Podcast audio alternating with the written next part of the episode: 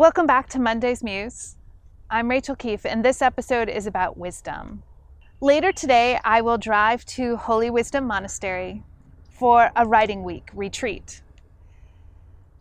That means I will be living in a hermitage, which is a small cabin, with the intent that I will spend the majority of time in prayer, meditation, and writing. I'm hoping that Wisdom Sophia will visit me this week, and in hopes that she will also visit you, I'm going to read this poem from Barefoot Theology. The Lord created me at the beginning of his first work, the first of his acts of long ago. Ages ago, I was set up at the first before the beginning of the earth. By way of warning, I must say that I've been known to sit at Sophia's feet, the goddess within the god, the still small voice in the dark of night, brings light to my path and melody to my dance. Hovering over creation's waters, wisdom gave birth to dry land. Later, she spoke the word become flesh.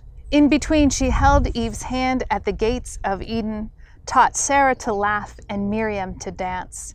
She gave comfort to Hagar and courage to Esther. One night she sat with Mary, who pondered a request. Sophia held her hand in those moments between her yes and possible no. Then they walked together for nine months that spread beyond 30 years. She danced with others too. A woman at a well who yearned for living water had the wisdom to ask for a drink.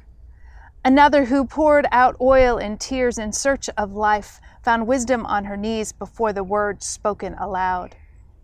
And let us not forget the other Mary, the one of questionable means. She danced with grace that only Sophia could grant, demons cast out and sins forgiven, compassion rooted in her soul. She found hope in wisdom's child as her eyes were opened. There are others more numerous than those in the book, daughters of Sophia. I am one, perhaps you as well.